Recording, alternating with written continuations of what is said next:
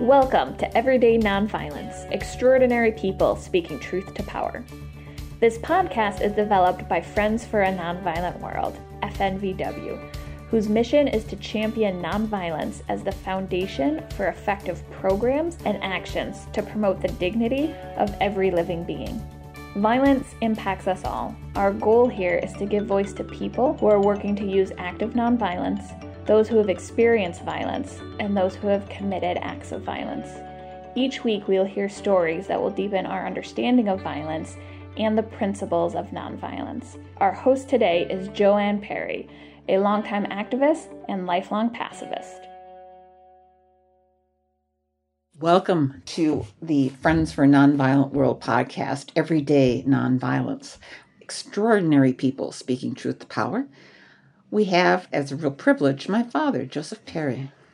Joseph has been not just a parent to me, but Joseph has also been an active member in AA for over 50 years. Currently, he works with the Union Gospel Mission helping alcoholics with their sobriety, as well as the Retreat Center in Wayzata.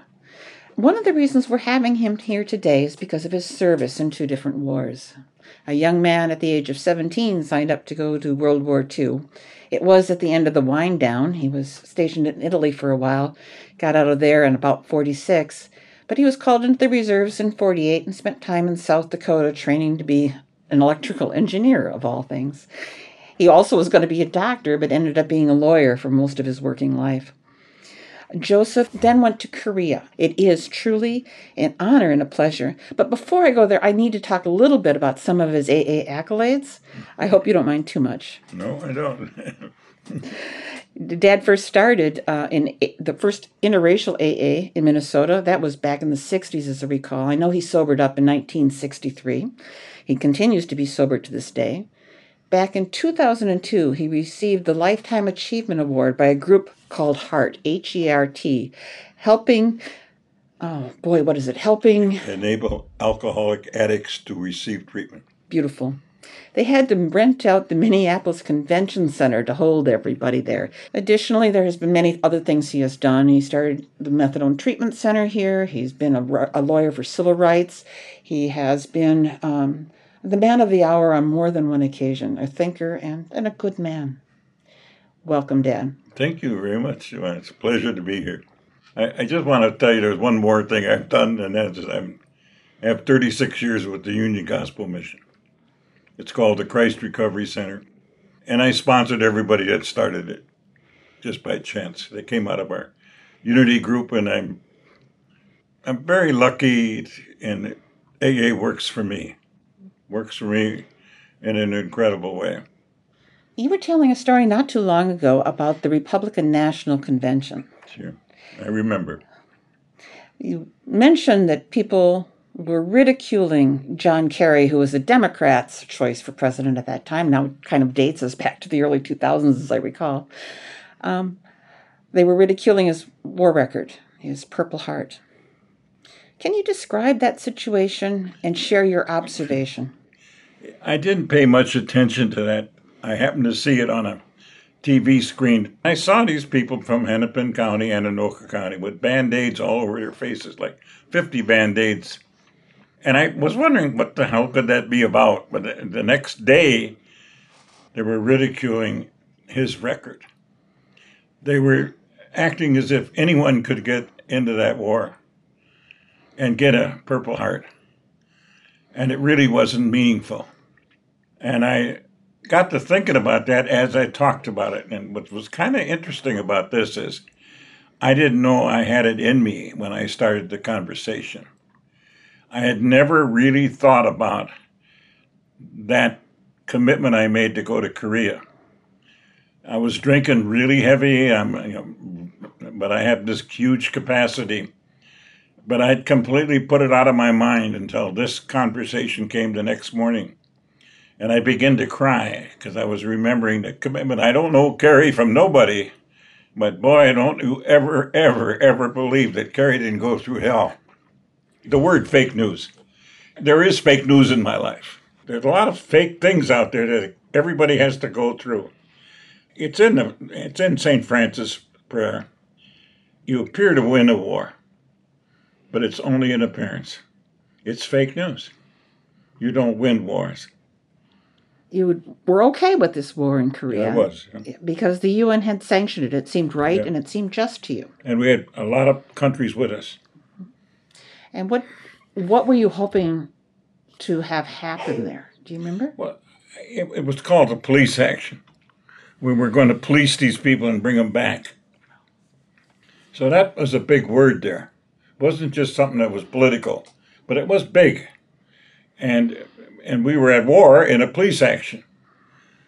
And anybody who and most of the boat didn't wasn't for it. I, I don't know why, but I know my friend and I work for it. And uh, he's the guy that brought me into AA eventually. So he's a big man in my life. But we were for the war, and uh, make no mistake about it. We thought we should be policing the UN line here. It was just a crazy, crazy war. I, I challenge anybody to tell me what we were fighting for, except UN, police keeping thing. That made sense. In the middle of all this chaos, Yeah. and it's obviously chaotic. Yeah. You're a man with education. You're three, four years older than everybody else in the space.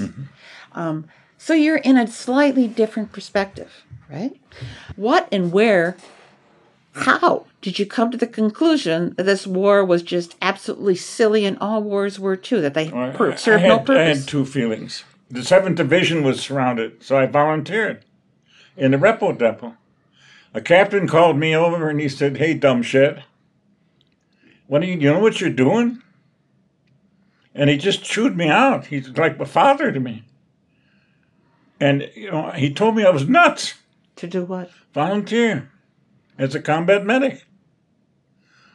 We would deal with people that had to get back into combat. We'd do with suicides. And even that didn't, it still is strong. You know, you just don't want to see guys getting killed because you didn't do your job. It's really a strong energy. But one day, when I was past six months, I went through a ward which everybody was wrapped up in bandages and they'd all been burnt bad. And there were just a whole hundreds of them. And I walked through there and I never volunteered again. I, I'm not proud of that either. You know, it's just one of those things that I, this is this doesn't make sense. It doesn't make sense for me to die in, in Korea or to lose something in Korea. For what? For what were we doing? I I had some rebellion here. I would refuse certain orders. I wouldn't do things because it didn't make sense. It was not easy. Somebody has recently told me that pacifism comes out of the term of stopping in war, saying no, Yeah. no. And you Yeah. s- you had that moment in the mm. burn unit. yeah. Can I ask a question though? Sure. Because I'm I'm really caught in this idea. Mm. Because when you said no, and I would love to know in a little bit what happened after that, mm-hmm. but back to the army understanding that people will say no. Was this a common phenomenon? Well, almost everybody that comes back to you uh, doesn't want to go back. One doctor and I we'd give him some vitamins or something, or give him a shot, and say this will take care of you, and we'd give him the talk, and most of them went back. I don't know what would happen if we would have just had a company just stop and not do anything. That never happened. So I, I don't know. I, I saw the suicides. You see, the, the suicides are just amazing. And the one I remember is the last one. I was a medic and had to give them all the pills, okay? And I was the last guy to talk to it. I was getting the orders. This one guy got really nervous about it and he was checking himself all the time until he made an infection. So he never got cured. He always had some something. And we gave him enough penicillin and streptomycin and whatever we had to float a battleship, you know. And I showed it to him. He left, he slipped away and killed himself. Uh, You he just- mentioned earlier no one gets out of this free. How has this impacted the rest of your life? Well, you know, I got different tools. Uh, I'm very mindful of what I think about. I, I fell into something called New Thought Christianity and A Course in Miracles, and it's it. I look at fake news now to see whether it's it's something I really want. You got to look at what you're thinking about. Now, in my readings and in the wars and going and marching against Vietnam, you know, what were we doing and what are we thinking about? Now, I have a whole series of, of things that I play with, and that is, what am I thinking about? Like lesson 26 in the Course in Miracles says, my attack thoughts are attacking my own invulnerability. In other words, when I attack you and I counterattack you and I am attacking all the time, I'm saying I got to do that to be safe. I don't have to do anything to be safe. But this is just my conditioning. And when I find myself swearing or I find myself doing certain things, I, I, I change it. Mindfulness leading to more loving things. Am I teaching only love? Or am I teaching anger and gossip and perpetuating that? And it's personal. I mean, it's really personal. And I do it, and, and AA is really an interesting organization for learning something because they use a shared technique. Nobody preaches in AA. They stop the preaching and you just you share where you're at. So if you go to church, for instance, and you feel nothing, you don't go to church and say, I felt like a million bucks. I found God in the corner there. You say, I didn't feel anything. I never feel anything in church, you know. And you and you you you get to where you can be more truthful. You realize that your separation from everything was your creation. You weren't born separated.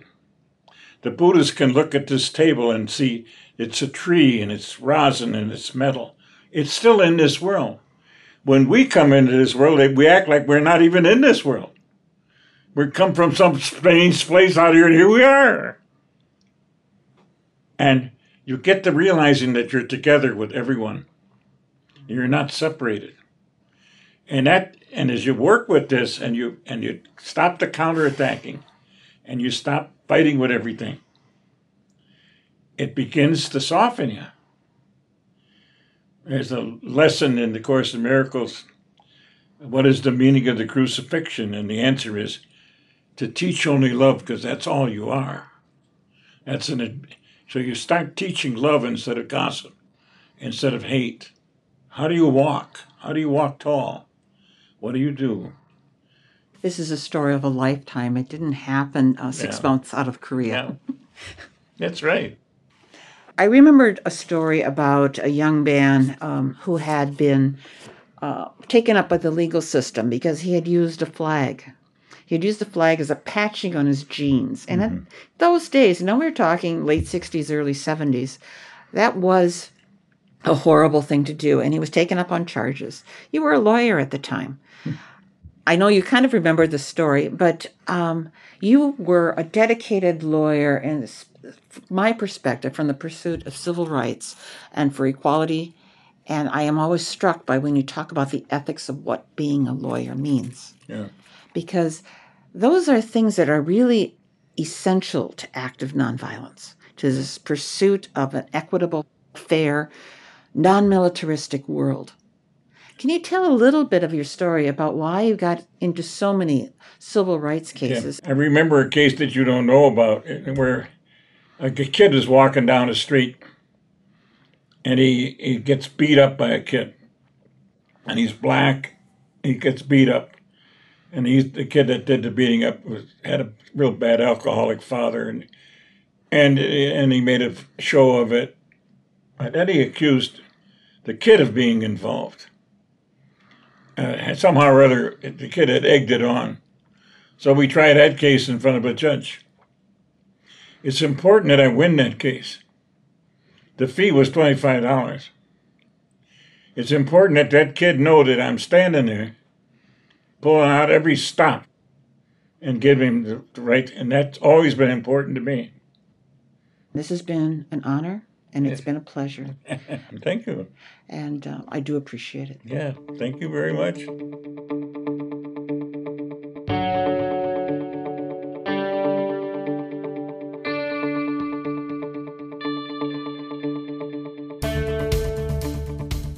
Thank you for listening to Everyday Nonviolence. Extraordinary People Speaking Truth to Power. To learn more about Friends for a Nonviolent World and the work that we do, please visit our website, fnvw.org, or give us a call at 651 917 0383.